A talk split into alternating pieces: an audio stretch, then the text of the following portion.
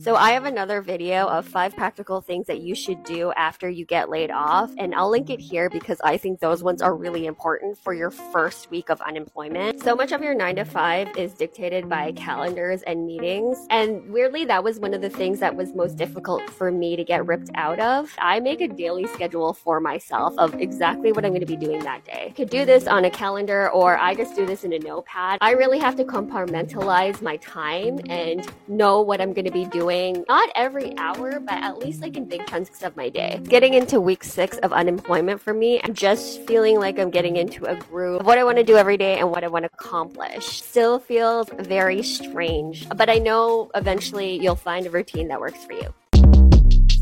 Short Cast Club